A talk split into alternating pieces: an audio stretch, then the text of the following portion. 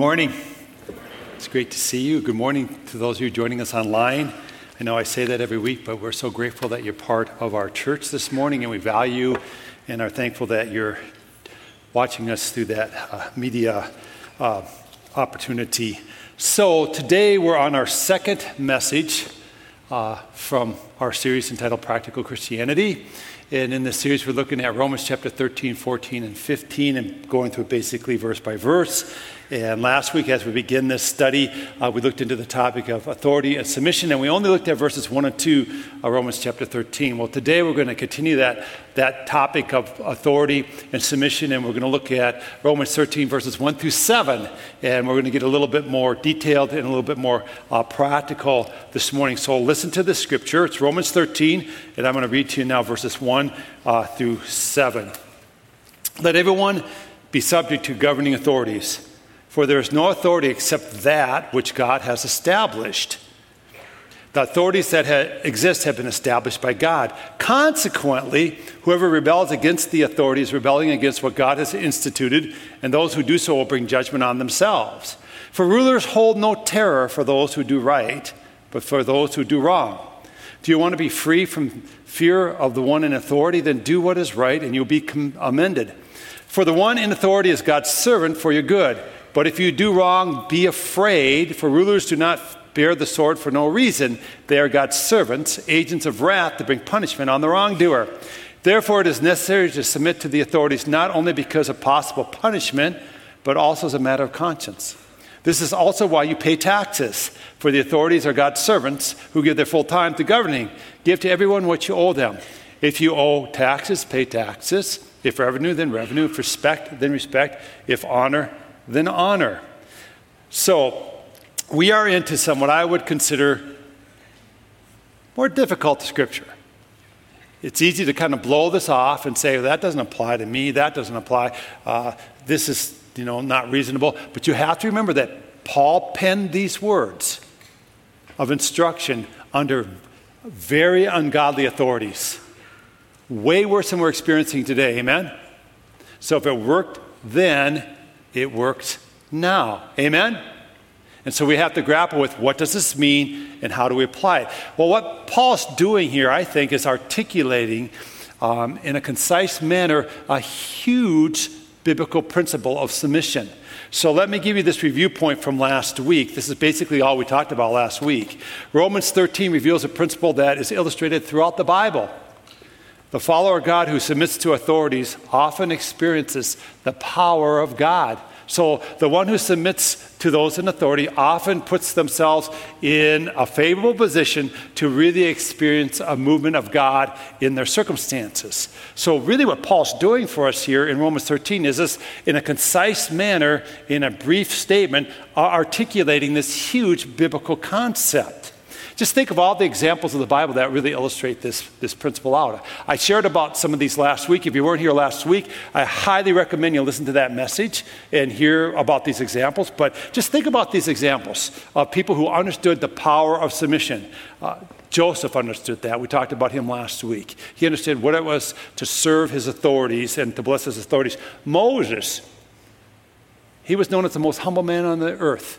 He understood what it meant to serve God and to serve authorities. Then you had King David. He initially served under the ungodly uh, rulership of Saul, who tried to kill him, but David would not touch the anointed of God.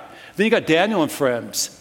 They were literally taken captive by uh, the Babylonians and taken to a new place to live, yet they served in the courts of the king as unto God. They understood the power of submission. And then there was a couple women, I didn't even talk about these ones Esther and Ruth. And we talked about Esther last summer, but I want to talk with you for just a couple moments as a way of kind of getting us thinking together on Ruth's example of the power of, of submission to authorities. Um, the book of Ruth is super short. I would really recommend you read it. It's all short. It's such a good, it's a little gem in the back of the New Testament. It just is, you read it along, and it's, it's just like, all of a sudden there's Ruth. It's just a, really a cool little book about relationships and submission of authority and a love story and romantic and all that kind of stuff too. But anyway, the book of Ruth opens with Elimelech and Naomi and their two sons experiencing drought and famine in, in Bethlehem. So they leave Israel and they go to Moab.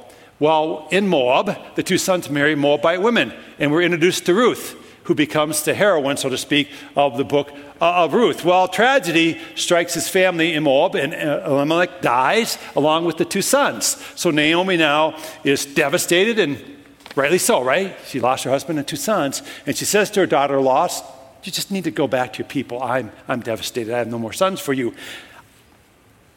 Now we're going to hear one of the greatest, grandest articulations of submission in the whole Bible, and it's given by a Moabite woman named Ruth. Listen to what she says to her mother in law in verses 16 through 18 of Ruth chapter 1.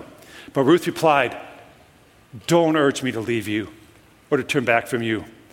Where you go, I will go, and where you stay, I will stay. Your people will be my people, and your God my God. Where you die, I will die, and there I will be buried.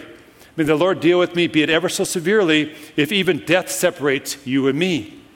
When Naomi realized that Ruth was determined to go with her, she stopped urging her to leave, basically. So that, that is, do you realize how powerful that is?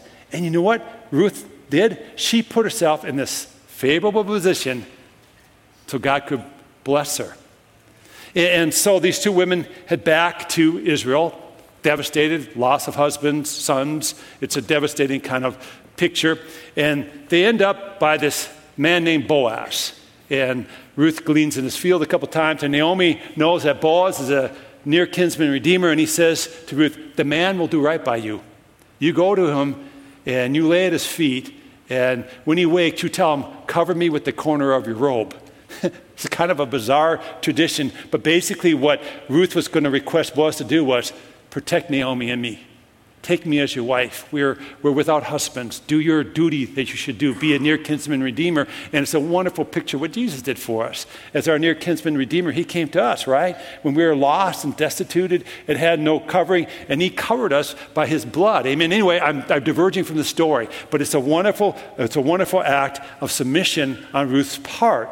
And as the story continues, Boaz did that very thing and he marries Ruth. It's just a wonderful story all around. And then they have a son, and his name is Obed. He has a son. His name is Jesse. Jesse has a son, King David. And he ends up in the line of Jesus Christ. And so we see this Moabite woman, because she understood the power of submission, she submitted to her mother in law, she submitted to Boaz, she submitted to Jewish customs, she submitted to God he honored her, and she ends up in the lineage of Jesus Christ. She didn't even know all that would happen. She didn't even realize she died before realizing all that. Amen? And we just see the power of God at work in a submitted life. I just want you to understand this. It goes against basically everything we're taught. We're basically taught to take charge, to be about freedoms, to be about our rights, to voice our opinions. Amen? Amen, aren't we? This goes so against that.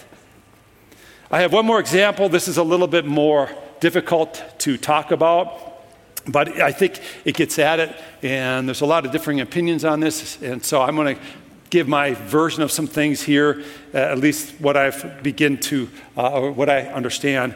Um, our country was really begin as a, as a great act of submission, not a great act of rebellion. And I don't think a lot of Americans know that. Um, the, the original charter is given to those who first came to America particularly those of the New England colonies, uh, groups like the Puritans, uh, these companies were granted full executive, legislative, judicial authority. They only had an obligation to remain loyal to the King of England, but they were not under parliamentary rule. And so these folks made their way over here. A lot of us know the stories of them making their way over here. And, and these boat trips were devastating. Frequently, half the people on the, on the boats died. And then they would set up their, their little, uh, you know, colonies here. And it was just a brutal kind of life. And then the colonies began to do well. They began to thrive. And Parliament had the great idea that government frequently does have. we should tax these guys. Amen, right? And the problem was they weren't under parliamentary rule. So the colonies uh, appealed to the king by petition to intervene in their behalf.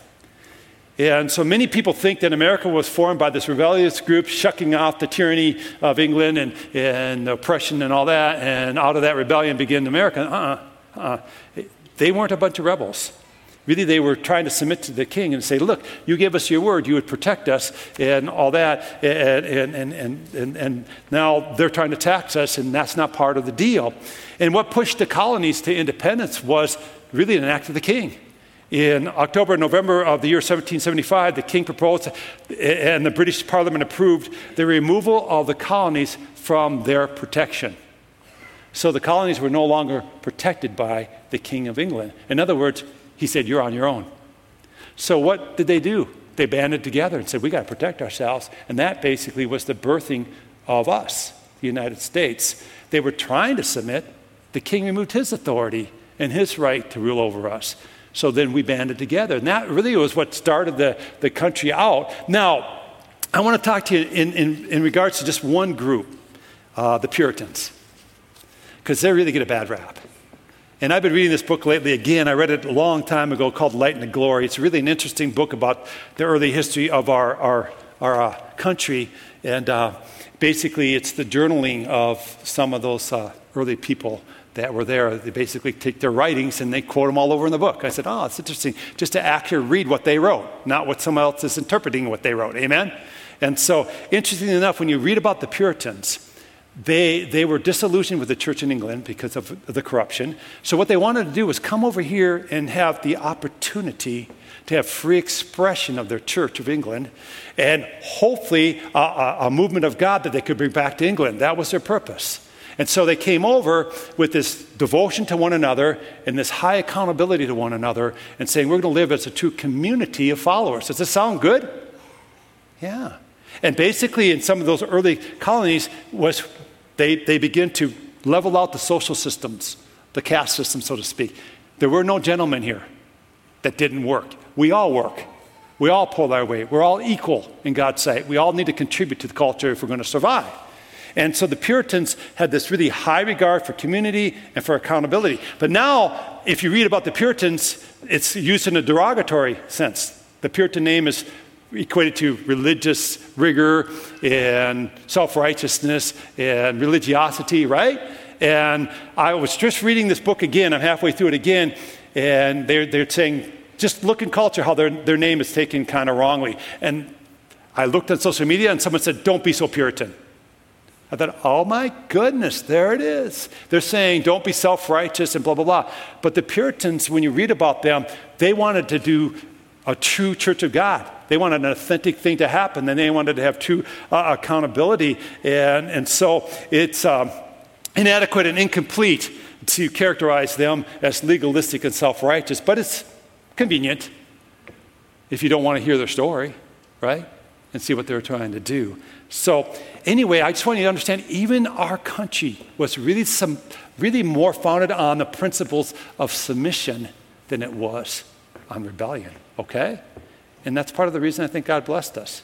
Any Anyway, just my thought. Big thought for today is this don't do wrong and give those in authority a real reason to punish you. Okay? Don't do wrong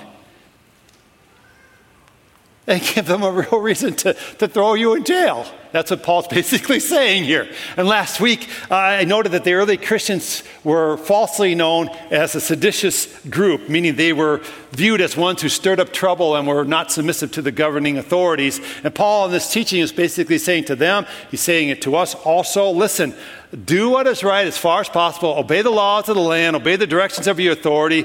When you can't because it's a violation of God's law, which may happen, then you have to be willing to undergo the consequences of saying no to that authority and do so in an orderly, submissive manner. That's essentially what Paul is saying here. Now, there are two situations I think that we need to address this morning, and we're going to get way, way more practical than we've been so far. And I'm going to talk on some detail with you on some things, okay? And so we're going to talk on two situations. How do we deal with an authority that's good? That's righteous, that's easy to deal with. How do we deal with that authority? And then, two, how do we deal with authorities that are bad and ugly, that just aren't very godly? What do we do in that circumstance? Okay? So we're going to just boil this down to those two circumstances. Now, listen, I want you to do something with me today. It's easy to read the scripture and just make it nationalistic and think about this government thing, that this government thing. Forget that. Right now, I want you to think about the one who's immediately over you. How do you treat them? A movement of God usually doesn't begin on a national level, it usually begins locally. Amen? All the great awakenings begin with people just getting on fire for Jesus Christ. So we wrongly, we do injustice to this scripture if we just think it's a thing about national government or local government. Think about how you interact with those in authority over your person, whether it be a teacher, a professor, an administrator, a boss, maybe the local civil government. How do we treat these people? because we can really affect that situation by doing this right and, and by taking to heart what I'm about to share. So here we go. Case number one you have a, a godly, uh, a good hearted, uh, authority trying to do what's right. Okay, here, here's how, you, how, how, how, this situation I think should pan out. In the ideal situation, then, where there is no violation of the law of God, the follower of Jesus must follow the directions of the authority. It's pure and simple, amen, right? If they're not asking you to do anything wrong, what are you to do? You do what they ask you to do. Amen? So this could be applied directly to your boss, to a government official, and so on. And really, I'm going to say this for us here today, this first situation is most often the case. Most often, we have an authority that really isn't asking us to violate any of God's laws. Um, if you're like me and like a lot who read Romans 13, the first thing you begin to do is say, What if, what if, what if, what if, what if? Stop doing that and say, What could be if I actually do what this tells me to do with my immediate boss over me? Don't throw the meat of this teaching away by what ifs. We do that a lot with Scripture, by the way. I know it's unintentional, but we do that a lot. Don't do that with this teaching. What Paul's saying here is this don't stir up trouble, don't be seditious. Don't really do it so there's justification for you being punished. We're to be law abiding, peace seeking people. So, we're going to talk about two practical ga- uh, guidelines real, real quickly here that apply to, to this situation and also apply to the next point on ungodly uh, leadership. As much as possible, be a person of peace. All right? God has called you to that. Now, we know this was stated for us back in Romans chapter 12, verse 18, where it says this If it is possible, as much as you are able, as much as depends on you, live at peace with everyone. Amen? So Paul gives us this great, big, huge principle in Romans chapter 12. And then in Romans 13, we're supposed to say, oh, here's an application. As much as possible here, I'm supposed to live at peace with those over me and in authority over me in that kind of situation. If we're really applying this principle, then we're going to do right. We're going to follow the law. Uh, and we're going to live at peace with our authority. And I'm going to say this again most of the time, we can do this. Amen? Listen to this. One commentary said Christians are not to use their freedom in Christ as a handy excuse for disobeying the laws of the state. I want you to think on that. We're not supposed to use our freedom in Christ as a handy excuse to not obey those in authority, especially when they're not asking us to compromise our Christian faith. We're just not supposed to do that.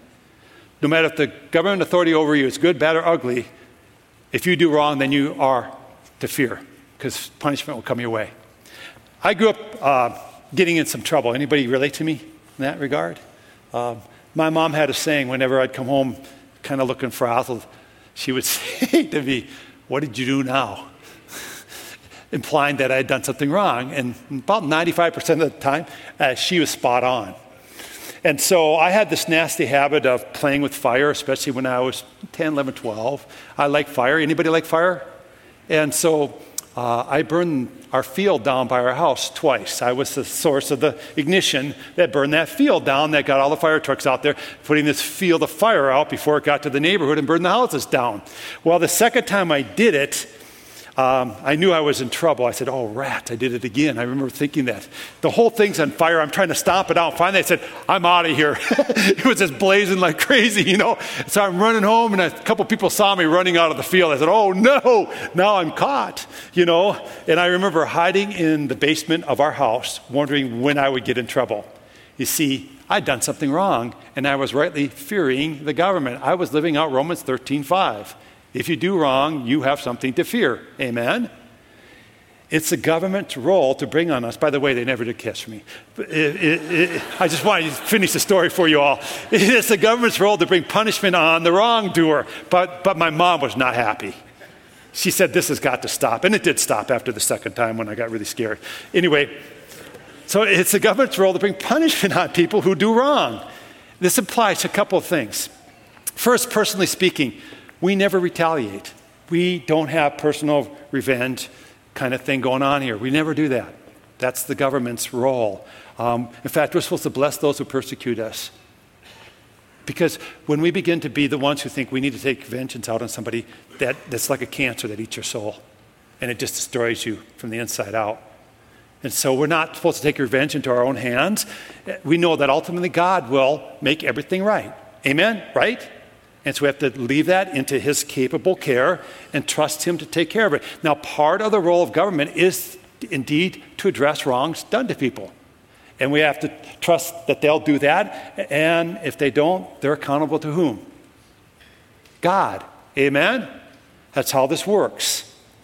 Now, remember, the wrong perception of Christianity in Paul's time was that it was a seditious thing. And Paul's saying here, don't think for a moment that by sedition, by undermining the government, that you'll change anything. In fact, most likely you'll just come under the punishment of the very thing that you're trying to change. It doesn't work that way because you might be working against the very authority that God has instituted and you're not understanding um, how that authority truly works. This is why I think Paul says in verse 5 submit to the authorities because they can punish you. That's part of their role. And, and, and then he goes on and says, and do this for conscience sake. And that really got me to stop and think a moment. You know, ground level understanding of authority is I don't do something because I don't want to be punished for doing wrong, okay? That's like basic. You know, I don't do wrong because I fear the punishment. But what Paul's trying to urge us on to, as he always does, is uh, have a deeper, richer understanding of this thing and do this for conscience sake. Um, do, do, do right because of more than fear of punishment. Do right because you understand that by blessing those in authority, I will bless you. Do right because you understand by doing this, you give a good image of who Jesus Christ is to this culture that's far gone from God. Do it because of conscience sake. Have a richer, deeper understanding than merely wanting not uh, to be punished. When you choose to submit to God's authorities, his governing authorities, um, and you do it because it's a morally right thing to do, God is pleased with that. And I'm telling you what, you're going to experience the power of God in your life. I, I preach this message from a lot of practical experience of being under authorities, good, bad, and ugly in my life. There has never been a, a time when I've been sorry about submission to them when I, it doesn't violate God's law. God always blesses. It's always an amazing thing. And it brings you to a deeper, richer understanding of who God is and also witnesses to that authority. I want you to understand this kind of, kind of, I'm saying a lot of things, but I want you to understand this. is we were talking about this in staff, and Aaron said something along this lines, and I'm not going to quote him directly because I'm adding all kinds of other thoughts in there. And I don't want you to blame him if you don't like it. Um, just blame me, okay? So, anyway, because I think this is just so spot on. Sometimes you can fight political kind of, political kind of battles. In literal politics, political things at work, wherever situation you want to look at politics. Sometimes you can make your life a, a war against these things that are wrong and you think they're wronging you and you don't agree with, and you can win that battle. Maybe sometimes win it, oftentimes not. But you often lose the war. And you know what you, the war you're losing? The greater call for gospel presence in your life in that situation than for right or wrong, or your perceived right or wrong, or your rights. So sometimes we can win a war, and what we lose is a voice of Jesus into the circumstances. I've been thinking on that a lot. That's a good statement. Yeah, and it doesn't mean you don't do things that you should do. Always do them with the attitude of humility, and you always do them with bringing glory to God as a motivation, right? And we have a country where we're free to say what we think pretty much so anymore. But when we do so, realize this I don't think very many true changes ever happen through a political process. I think most of the time, changes happen when the people of God are the people of God. And we're speaking on a different level of life understanding. And we're counting on things like great awakenings and revivals and the movement of God to change culture, not on a, political system to change it. All right?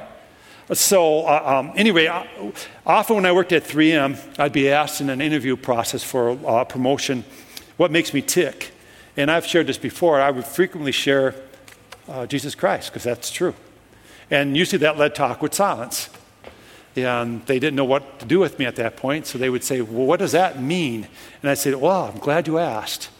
Um, it means this our work is unto Jesus Christ, which means you don't have to harm me to do what's right. I don't need the recognition of men. I'm not a, I'm not a praise seeker from men. Um, I, I, work to bring glory to, to my Lord. I'll work to bless you as my authority and to promote you. Um, and it won't be about a self interest, subtle kind of angle on everything I do. There won't, just won't exist. And they'd always look at me and say, I think that's good. Because they'd never heard that before. It was so foreign to them. But it's true. When we view our authorities like that, it's an entire different way of doing life. And I'm going to tell you with all honesty, I can say this with transparency. This is how I did my job at 3M. This is how I've done my pastorate too, with those in authority over me. Sometimes I don't agree with them, but unless it violates a clear law of God, all right, I'm going to work for them and, you know, do. And I'm going to tell you something. Oftentimes, you as a Christ follower, you know way more about this topic matter than the one in authority over you. Amen? They won't get it at all, and it, become a, it can become a mighty witnessing tool. Right? Right? Okay, that was really wimpy. Okay, so Here's a second thing to do, practical thing to do. Make it a practice to pray for those in authority. Um, 2 Timothy chapter 2, verse 1 through 3 speaks to this plainly. It says this, I urge you then, first of all, that petitions, prayers, intercession, and thanksgiving be made for all people, for kings and all those in authority, that we may live peaceful and quiet lives in all godliness and holiness. This is good and pleases God our Savior. So, we followers of Jesus should desire what? Basically for the government to leave us alone. Amen? We don't want anything from you. We don't want you to support us. We don't want you to take care of us. We just want to be left alone. Amen? Let us live peaceful lives and let us live quiet lives so what? We can spread the word of Jesus Christ in our culture.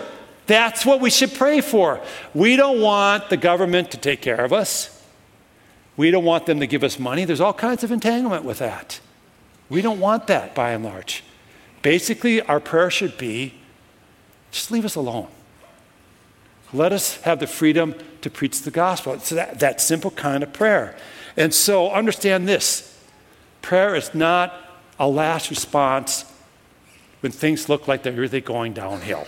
Oh, we better pray. and there's this fear and this angst and this anxiety. We better pray, we better pray, we better pray. Things aren't going the way I said. No, prayer here like this is meant to be a first response all the time for all those in authority over us. We battle not against flesh and blood, do we? But against principalities and everything that exalts itself against the name of Jesus Christ. Um, and so make it a practice to pray for your boss. Let's just lose national government thinking right now. Just throw that out of your mind. I know that occupies a lot of people. Who do you work for? Have you been praying for them? If you go to school, do you pray for your professors? Not that you get a good grade. do you pray for their well being? Do you, do you, have some other kind of authority like that in, in your life? Do do you pray for them? That God would move on their hearts, that He would bless them, that He would fill them with the Holy Spirit. Amen? Pray. It's not a last resort, it's a first response to life. This is how we are called to do our Christianity. All right? So now I've talked to you on this um, situation uh, uh of good. We're going to move to the bad and the ugly here and finish up the message today. But we're going to begin this part of the message by looking at a little video that'll probably get you thinking. Das insbesondere keiner mehr dann in Deutschland leben wird, in der Arbeit der Faust Minderes sehen wird als in irgendeiner anderen Arbeit. Durch eure Schule wird die ganze Nation gehen.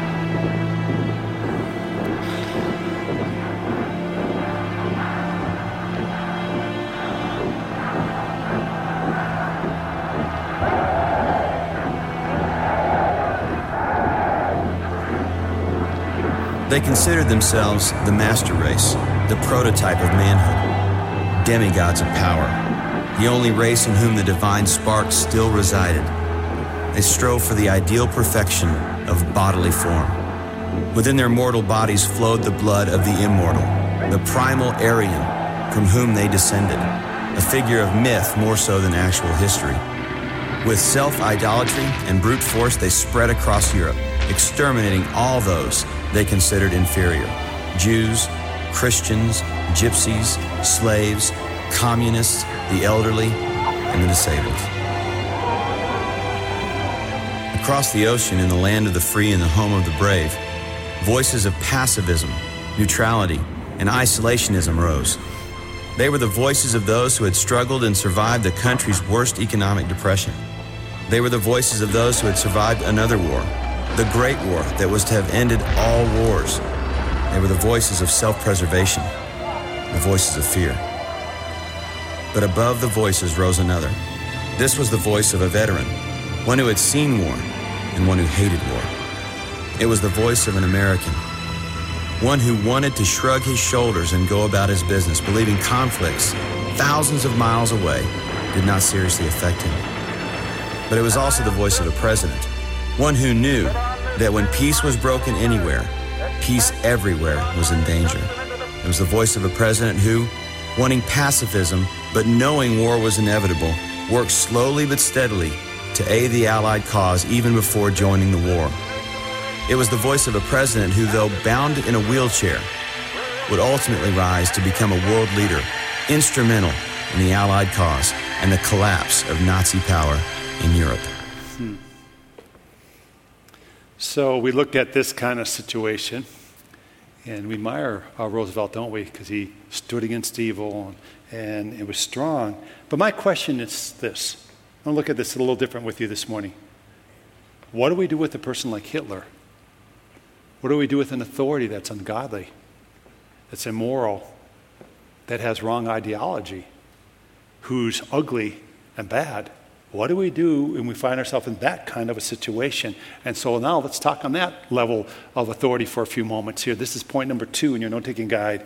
In the case of an ungodly authority, it is an opportunity to experience God's working in all things for your good. Let me explain what I mean by this statement.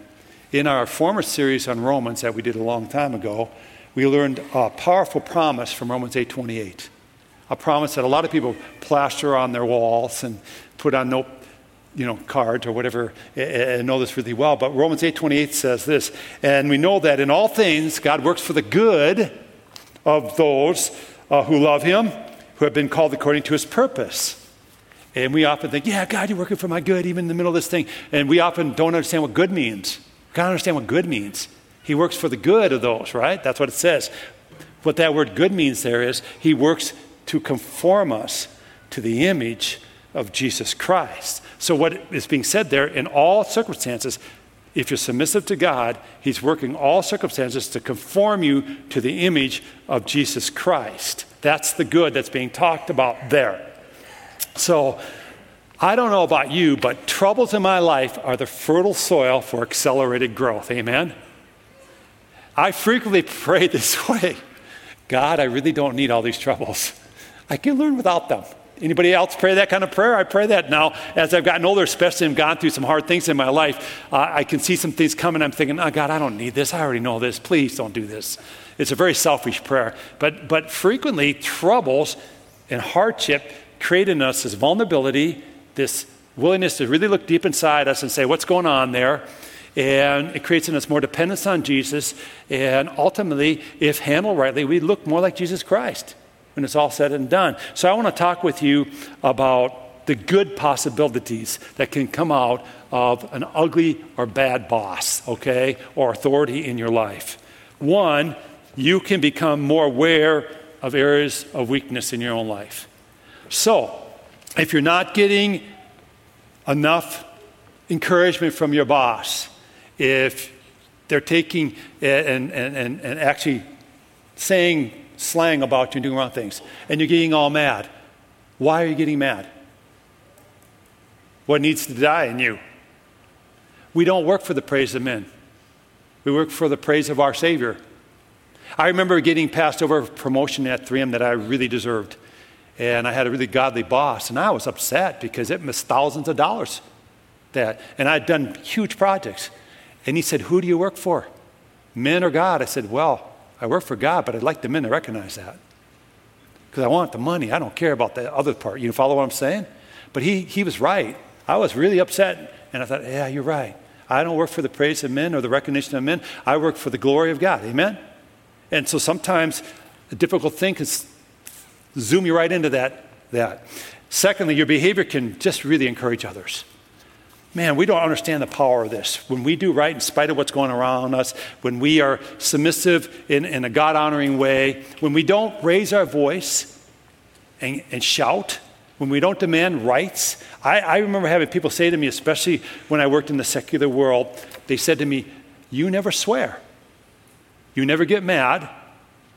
You never demand why. There you go. What do you do? You say why? Because I love Jesus Christ. That's all I would say. It becomes a, it becomes a way to encourage others, which brings us right to point three. You witness then to those around you in that situation. You witness of what Christ looks like. It becomes a powerful tool of speaking into the lives of other people. Fourthly, and this is so important, we just bring glory to God. We just bring glory to God. And man, I tell you what, when you look at World War II and you look at all the oppression that took place, and you read Bonhoeffer, and you read Corrie ten Boom, you read some of the people that went through it and came out of that thing, you're just going, oh God, you're so amazing.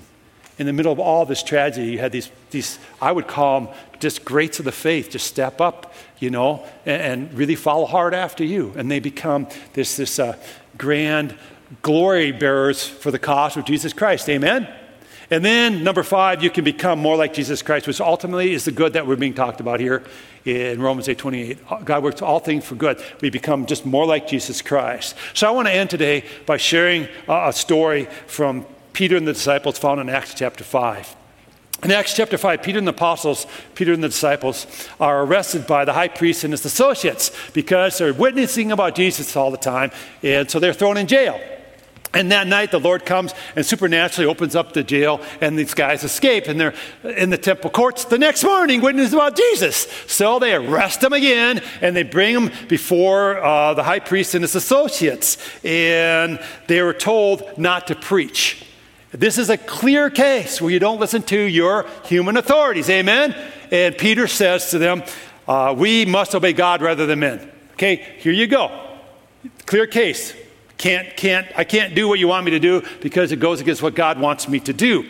And they share about Jesus to this Jewish leadership, and the Jewish leadership just wants to kill him. But Gamaliel, a teacher of the law, persuaded them not to do this, saying, If you do this, you might be fighting against the very thing that God's about, and then we're fighting God, and if it's not of God, it'll just kind of go away. So they decide, uh, you know, to basically drop the matter. But that doesn't mean that these disciples got away scot free. There's more to the story. We were simply told they were flogged. That doesn't mean, oh, bad little boy. They were flogged, man, with a cat of nine tails. They got lead balls and a whip, and they're whipping these guys back. You follow what I'm saying here? They're flogged. That's painful. And I think it's just stated there, and it's such a small thing to read right through and not understand the consequence of that. And then here's something amazing they rejoiced that they were counted worthy to suffer disgrace for the name of Jesus Christ. I don't know about you and I, when we don't have something to go our direction, we go wham, wham, wham, right? Don't we? We get all upset. And I'm thinking, these guys are going, hallelujah, I got flogged. I just want us to think about that for a moment the difference of attitude and reaction. And we see the disciples, they couldn't do what the authority wanted them to do. So they willingly took the consequence and they rejoiced that God was at work in this thing. And I think that was a grand testimony. They were willing to pay the price for their faith, and it was a grow in grace experience. They came away rejoicing and they had an opportunity to suffer. I just want you to think on this and what we go through and our reactions sometimes to what we go through in our day and age, okay? And I pray that we have the grace that these disciples have. Now, our reading in Romans 13 ends with a simple statement pay taxes. And every time we hear the word taxes in America, we get mad, don't we? I mean, people told me we moved to South Dakota because it's the land of the free. There's no income tax here, right? Right? I mean, seriously. When I came here, I said, I just got a raise. well, it's like the best thing ever in my life when I moved here. And I remember that. But listen, Paul simply says you pay taxes because the ones that govern over you, it's full time job, they need to be supported. That's what he's saying here, essentially. you got to remember, he's saying this in the midst of a government that's anti Christian, it's very punitive of Christ's followers, okay? He's saying pay them taxes because they need to have a support for what they do. Now, Jesus, when asked if it was lawful to pay taxes to Caesar or not, simply said, Pay to Caesar what's Caesar's and, and to God what is due to God. So I'm going to let you figure this tax thing out for yourself. Okay? If you choose not to pay taxes, let me know. I'll visit you in jail okay, and bring you the good. I mean, if you really have that conviction, that's what happens. The natural consequence. amen. I mean, all joking aside, you can make those decisions, and you can go to jail over them if you want. Maybe God has for you a jail ministry. Amen. So, just throwing stuff out there, but. Christians, we can't get mad if we don't do what the law says to do because we have a conviction we shouldn't do that or whatever. Okay, we take the consequences and, and count on God uh, to move in that situation. Um, so I need to quit. Conclusion God's overall. And the application is simply this we're back to that big question. How will you put into practice your radical identity in Jesus in order to have a transformative influence on your authorities and others affected by those authorities? Let's pray quickly and I'll turn it over to Kyle. Lord God, I want to thank you for this Romans 13 scripture. It is, as I've shared now for a couple weeks, a concise summary of a big theme throughout the Bible that you move mightily in the lives of those who submit. And frequently they're submitting to ungodly authorities, Lord. And I just see you move so mightily in these biblical examples. What I pray is we take this to heart. You know, Jesus, I, I, I readily acknowledge this before you today. None of this makes sense if you're not a Christ follower. It's a spiritually discerned truth. And I want to pray for anybody in here this morning that doesn't know you, Jesus. Maybe someone listening online is in that category too today. I want to pray that their hearts would be open and receptive to receiving you by faith, Jesus, as their Savior, and then submitting to you as their Lord. And I pray they pray a simple prayer Jesus, just come in my heart, be my Savior, and I give my life to you, and I come under your Lordship. I just pray that someone pray that simple prayer. And I, I, I pray for all of us, Lord, that the prayer of our heart would be one of submission to you. And then seeing governmental authorities differently, seeing our bosses differently, seeing our teachers and professors differently, Lord, that we begin to see everyone as through that lens of, of kind of authority in your, in your perspective as you laid out in Romans 13, Lord. And I just pray that we would begin to bless authorities and put ourselves into that favorable position of receiving power and blessing from you, Jesus. God, we love you so much. Would you, would you, just, would you just work mightily in the people of Grace Point, whether they're here in person or listening online today? Would you move mightily, Holy Spirit? Would you empower us to, to not just survive, but to thrive in the middle of troubles? That we would cling to you more tightly than we ever have, Lord, that we'd follow after you hard, that we'd read words like we read today in Romans 13 and not throw, out, throw them away, but under, and, and grapple with how do I do this, Jesus? How do I really do this? And I think in the grappling of the word and then the struggle of trying to apply it and live it out, Lord, that's where we find you and meet you in new and enlightening ways. So just give us this heart of submission, Jesus, I pray, especially to you. In your name I pray, amen.